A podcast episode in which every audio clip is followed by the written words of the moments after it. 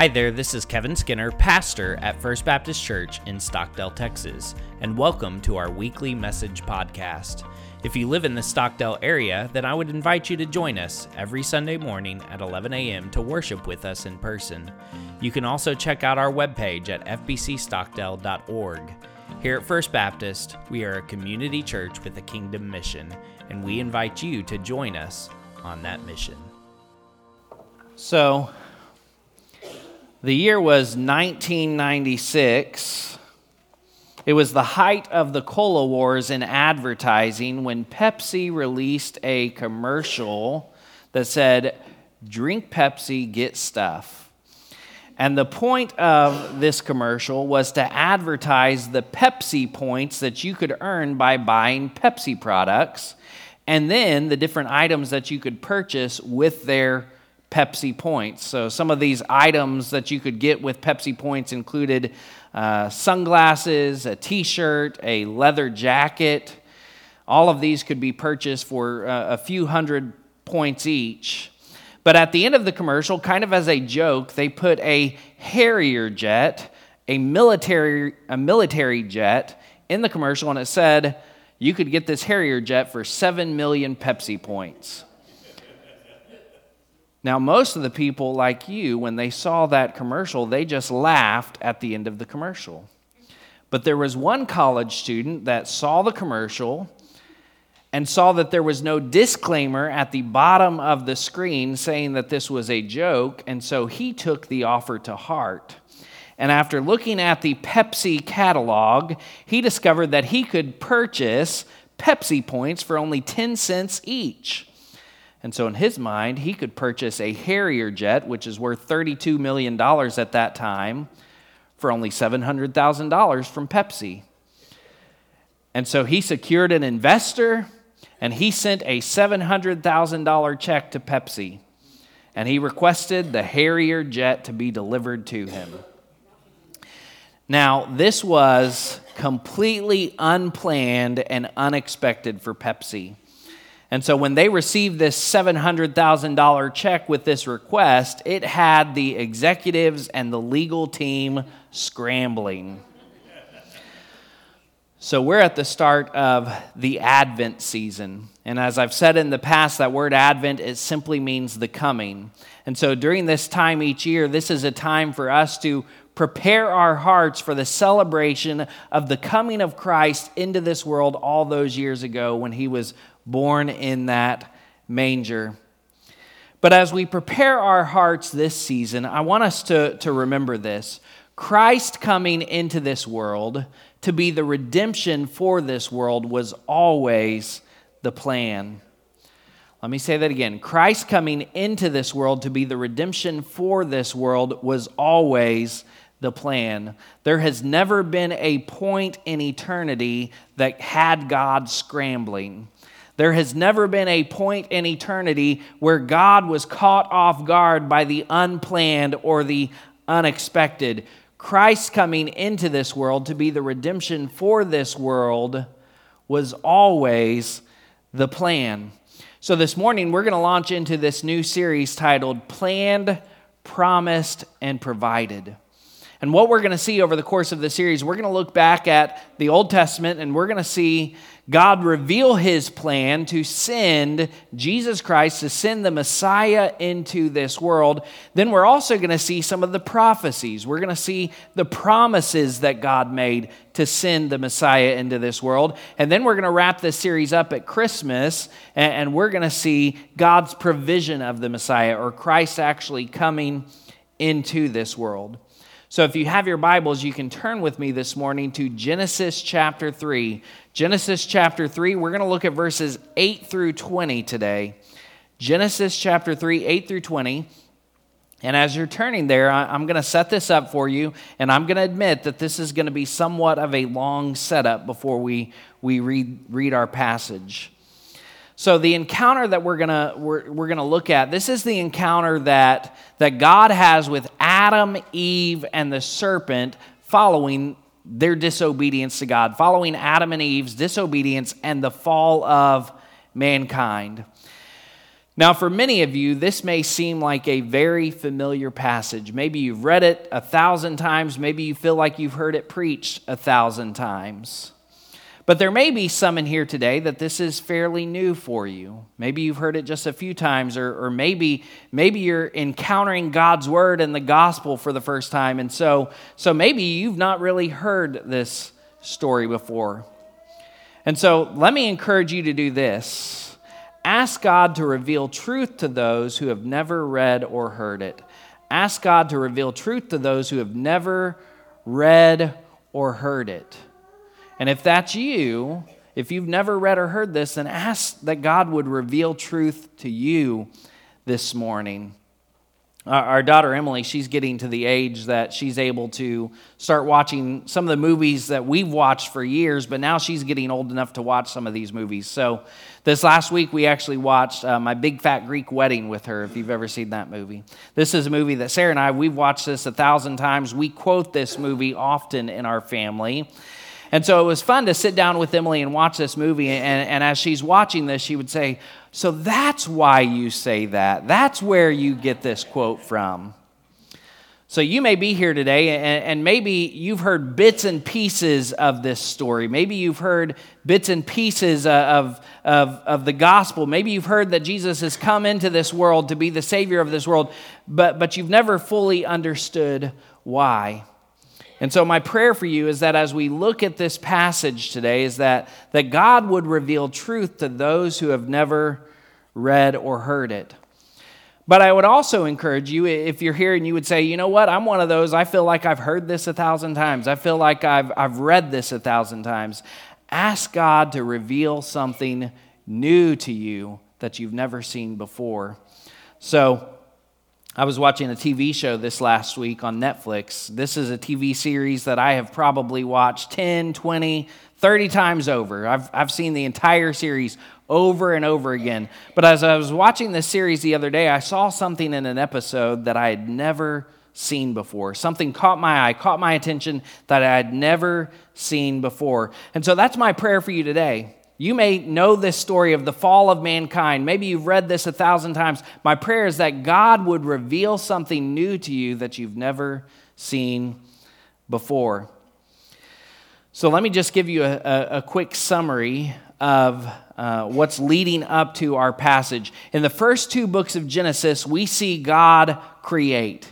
He creates everything. He creates man and woman. He creates the world. He places them in this world, and, and, He places them in a garden. And in this garden, He places every possible plant, tree, everything that could possibly satisfy their needs. But in this garden, God also places a tree in the middle of the garden, the tree of the knowledge of good and evil, and He forbids them from eating from this tree, forbids them from eating the fruit of this tree. Now, some might ask, well, why would God even put that tree in the middle of the garden? And I believe that this is for two reasons. First, I believe that God put the, the tree in the middle of the garden to give mankind a choice. God didn't force his love and, and obedience upon Adam and Eve, rather, he gave them a choice.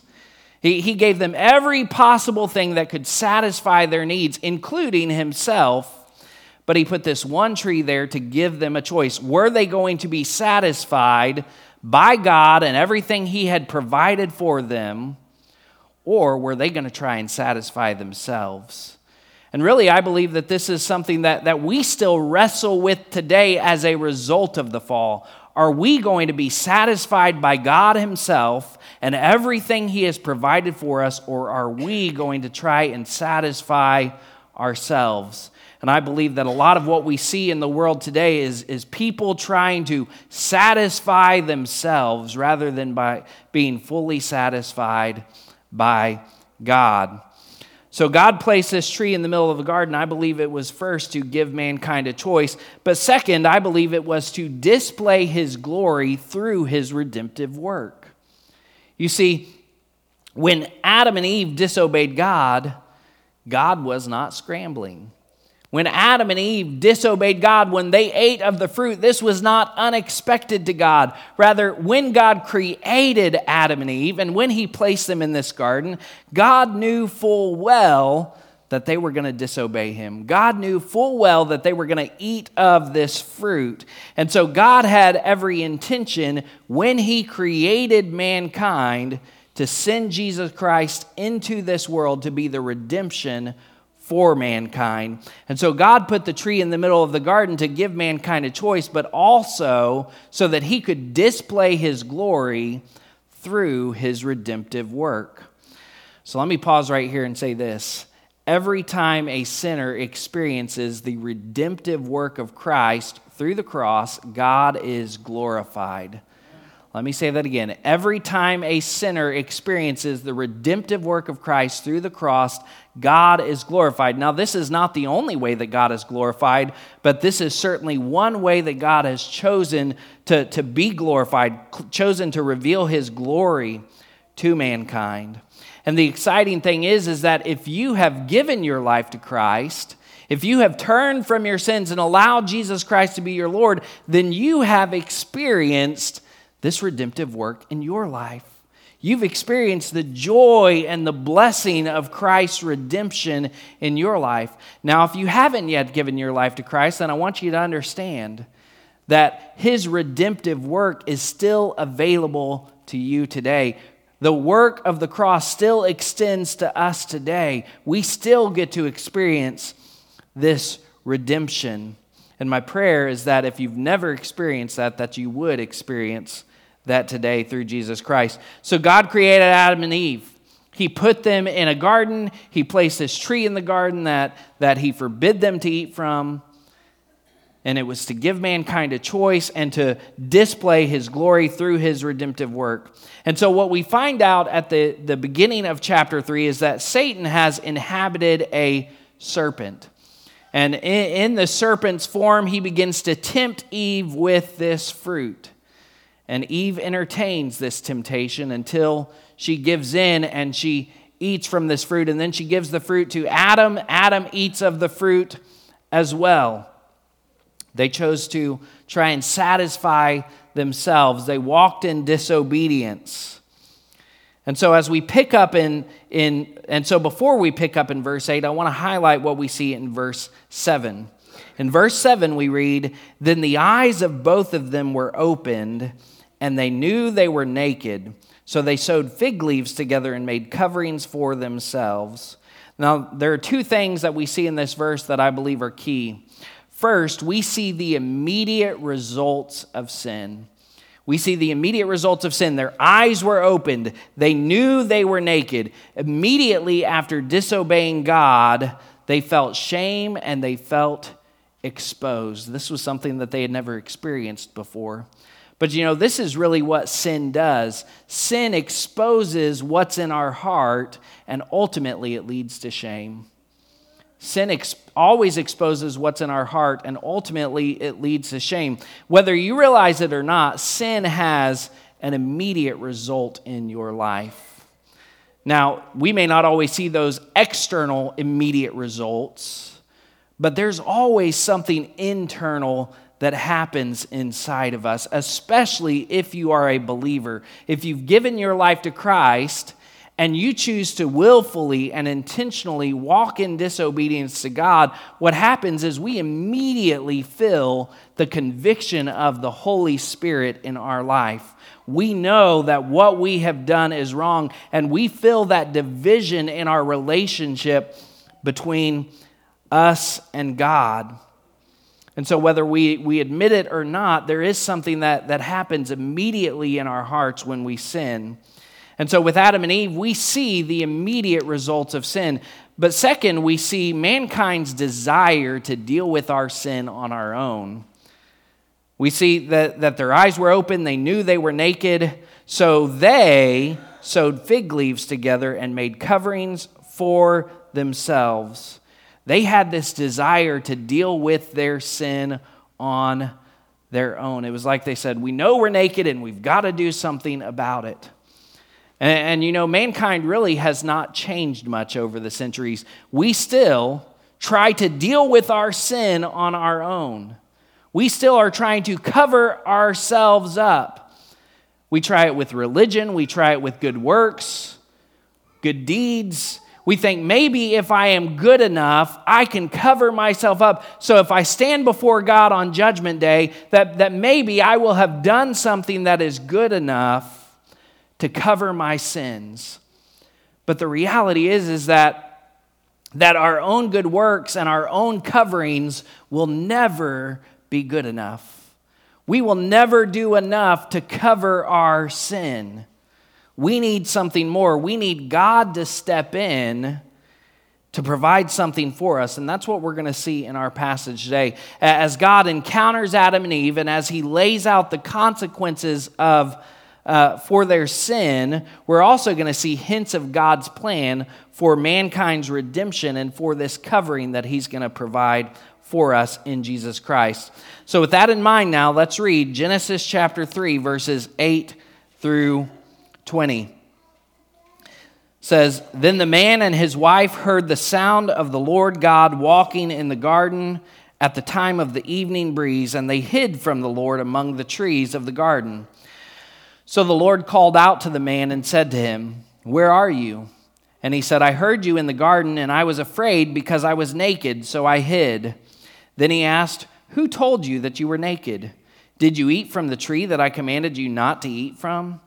The man replied, The woman you gave to be with me, she gave me some fruit from the tree, and I ate. So the Lord God asked the woman, What is this you have done? And the woman said, The serpent deceived me, and I ate. So the Lord God said to the serpent, Because you have done this, you are cursed more than any livestock and more than any wild animal. You will move on your belly and eat dust all the days of your life. I will put hostility between you and the woman, and between your offspring and her offspring. He will strike your head, and you will strike his heel. He said to the woman, I will intensify your labor pains. You will bear children with painful effort. Your desire will be for your husband, yet he will rule over you. And he said to the man, because you listened to your wife and ate from the tree about which I commanded you, do, do not eat from it. The ground is cursed because of you. You will eat from it by means of painful labor all the days of your life. It will produce thorns and thistles for you, and you will eat the plants of the field. You will eat bread by the sweat of your brow until you return to the ground, since you were taken from it. For you are dust, and you will return to dust. The man named his wife Eve because she was the mother of all the living. The Lord God made clothing from skins for the man and his wife, and he clothed them. The Lord God said, Since the man has become like one of us, knowing good and evil, he must not reach out, take from the tree of life, eat, and live forever. So the Lord God sent him away from the garden of Eden to work the ground from which he was taken. He drove the man out and stationed the cherubim and the flaming, whirling sword east of the Garden of Eden to guard the way of the tree of life. All right, so as we look at this passage, I want to begin by what we see there in verses 8 and 9. In verse 8, we see that God is walking in the garden, something that God had probably done many times before. But this time, as Adam and Eve hear God walking in the garden, they become afraid and they go and hide in the trees. And so in verse 9, God calls out to Adam and he says, Where are you? Now, I want you to understand when God called out to Adam and asked Adam, Where are you? It wasn't because God didn't know where Adam was. Remember, God is all knowing. God knew exactly where Adam was. Even before God began to walk in the garden, God knew that Adam was going to hide in the trees.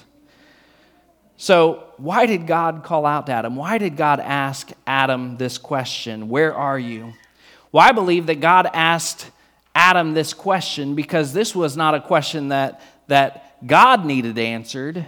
This wasn't so God could know where Adam was. I believe that God asked Adam this question because Adam needed to know where Adam was. Adam needed to realize that he was hiding from God because of his sin. Adam needed to realize where he was separated from God because of the sin that, that he and Eve had committed. They, they had this division in the, their relationship. And so I believe that God asked Adam this question so Adam could t- come to terms with the effects of this disobedience that they had committed against God. You see, Adam, he wasn't simply in the trees, Adam was in his sin. And so, as God calls out to Adam, Where are you? Adam has to recognize, I'm in the trees, but, but I'm in the trees because we realized we were naked, because we realized that, that something was different. And you know, really, this is the same question that, that we have to answer today. Where are you? Are you still in your sin, separated from God, or have you been redeemed by the blood of the Lamb, by Jesus Christ? Where are you?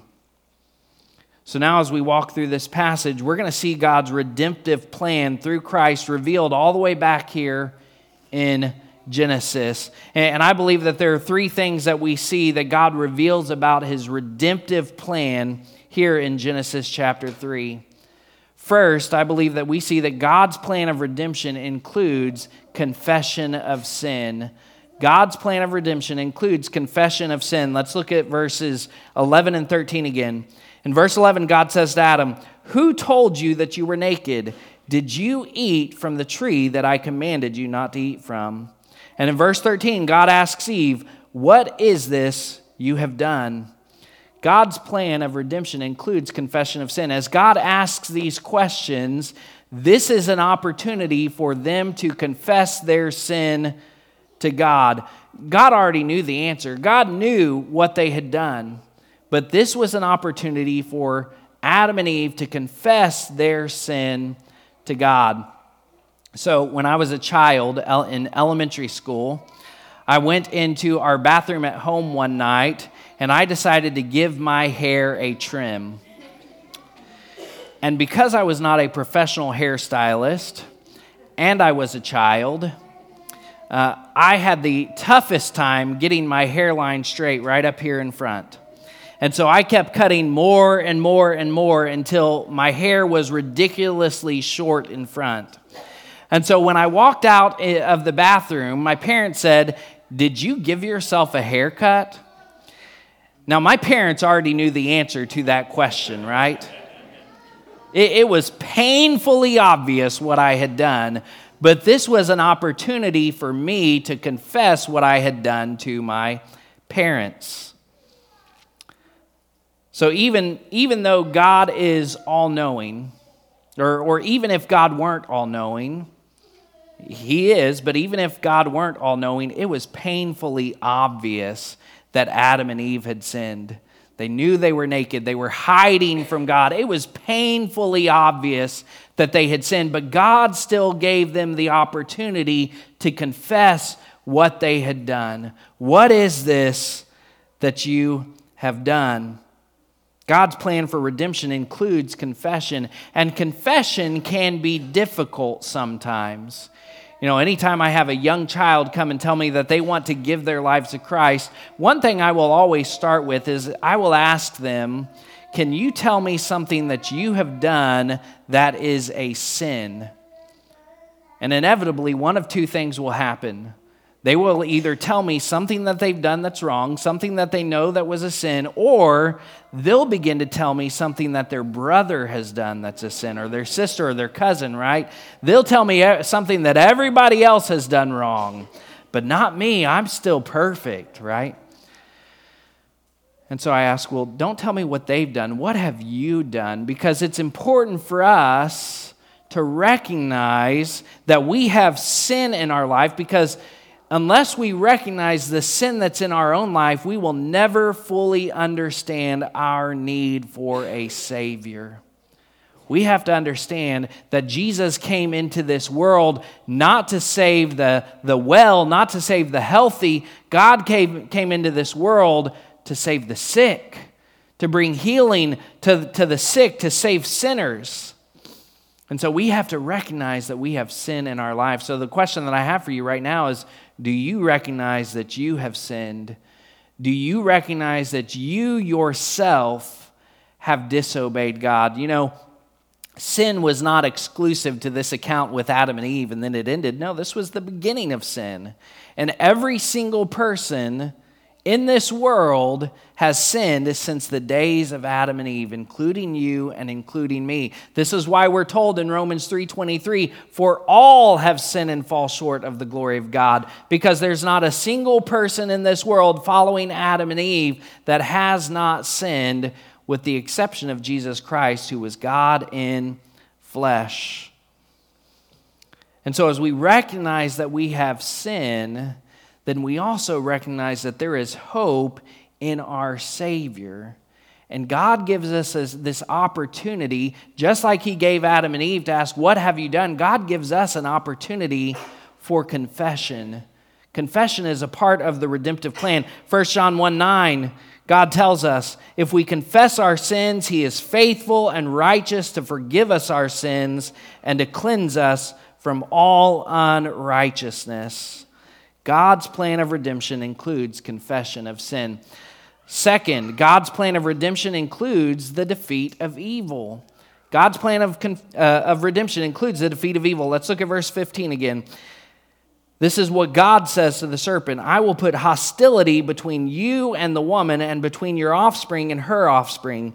He will strike your head, and you will strike your heel, uh, his heel. Now, I, I, would note that while God gives Adam and Eve the opportunity to confess what they have done, God doesn't offer the same opportunity to the serpent or to Satan. Because when it comes to Satan and the demons, they have already made their choice. They have already chosen to live in enmity with God. And so there is no plan of redemption for them, there is no hope for them really what we see in this encounter with, with the serpent, with Satan, and with Adam and Eve really is, an overflow of the hatred that, that Satan has for God and for God's plans. And so, so there is no plan for redemption for Satan, there's only plan for defeat. God gives us a hint of this defeat in Christ through this curse that he places on the snake. First, he says there's going to be hostility between snakes and mankind. Now, I don't know about you, but, but this is true in my life. I hate snakes. In fact, when I went to the fall festival at the Church of Christ, they had a snake booth out there that Jeremy, their youth pastor, was running. And my wife, Sarah, she said, We should go over and say hi to Jeremy just to be polite. And I said, Absolutely not. because if I go over there to be polite, he's going to try and convince me to hold a snake and I don't want to do it. So I did not go say hi to Jeremy. I said, I'll be polite another day. God says he's going to put hostility between mankind and snakes, and, he's, and snakes are going to bite our heels, and we're going to smash their heads. Now, this is true in the small picture of things, right? We, we see that snakes bite us low on our bodies, and, and oftentimes we will smash their heads or even cut their heads off. But, but I believe that this was also a picture of, of what Christ would do on the cross and through his resurrection because Satan would believe that, that he, has, he has won, that he had the victory as he delivered this bite to Christ's heel through the crucifixion. But really, what happened is that Christ delivered a blow to the head of Satan because it is through the cross that we receive the redemption of mankind, and through the resurrection that we have the promise of a resurrected life. Satan would deliver a bite, but Christ would deliver a blow. And so I want you to understand no matter how messed up you might believe that your life is, no matter how trapped you might feel in your sin, all of that is just a bite from Satan, but Christ has delivered the blow that you need to set you free. And so you are not bound to your sin when you come to Christ. You are set free and redeemed because of the blow that Christ has delivered. So God's plan of redemption includes the confession of sin and the defeat of evil. Finally, this morning, God's plan for redemption includes a covering that He provides. Let's look at verse 21 again. It says, The Lord God made clothing from skins for the man and his wife, and He clothed them. God's plan for redemption includes a covering that He provides.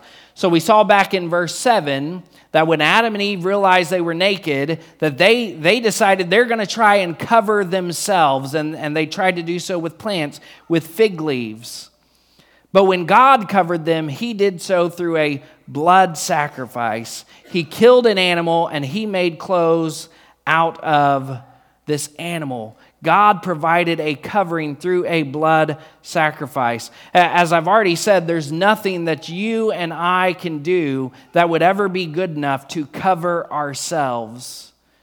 But what God has done through Jesus Christ on the cross is good enough. It is enough. It is the exact covering that we need so that when we stand before God, we don't stand in our own sins hoping that our covering is good enough. We stand in Christ assured that we have been redeemed and fully covered by his blood. It is a covering that only God could provide, and thankfully, he provided it for us in Christ. So let me pause right here and ask Are you still trying to cover yourself, or have you been fully covered by Jesus Christ? Are you still trying to cover yourself in your own good works and religious acts, or have you been fully covered by the shed blood of Jesus Christ? Our coverings, they're never going to be good enough, but the covering of Jesus Christ is exactly what we need.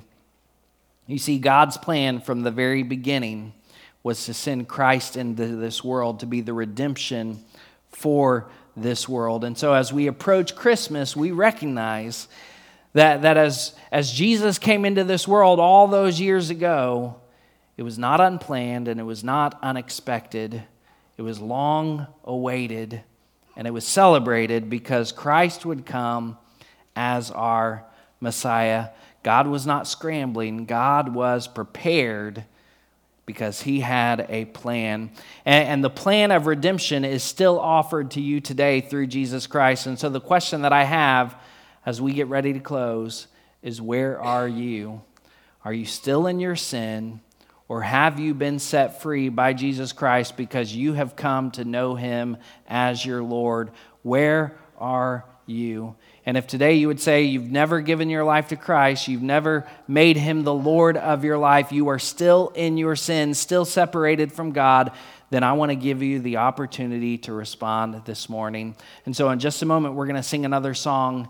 And as we sing this song, this is going to be your opportunity to respond. And if you would say, That's me, I recognize I'm still separated from God, I've been trying to cover myself.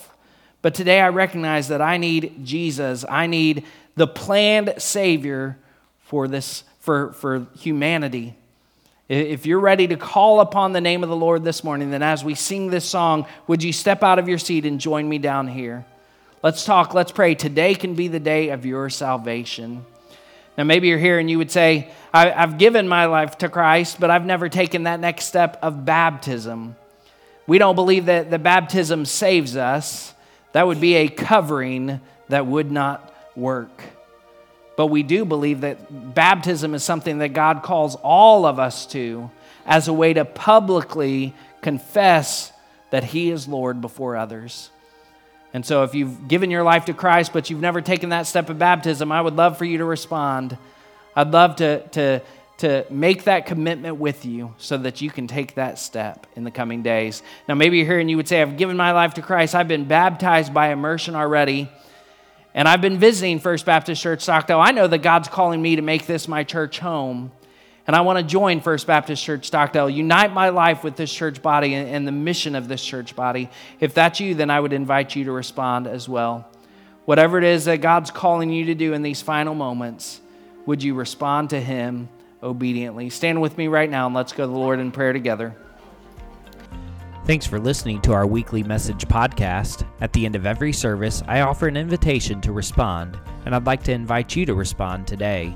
If you'd like to make Jesus Christ your Lord, or if you'd like information about membership here at First Baptist Stockdale, then head on over to fbcstockdale.org/respond. Your response will come directly to me, and I'll follow up with you this week. God bless you, and have a great week.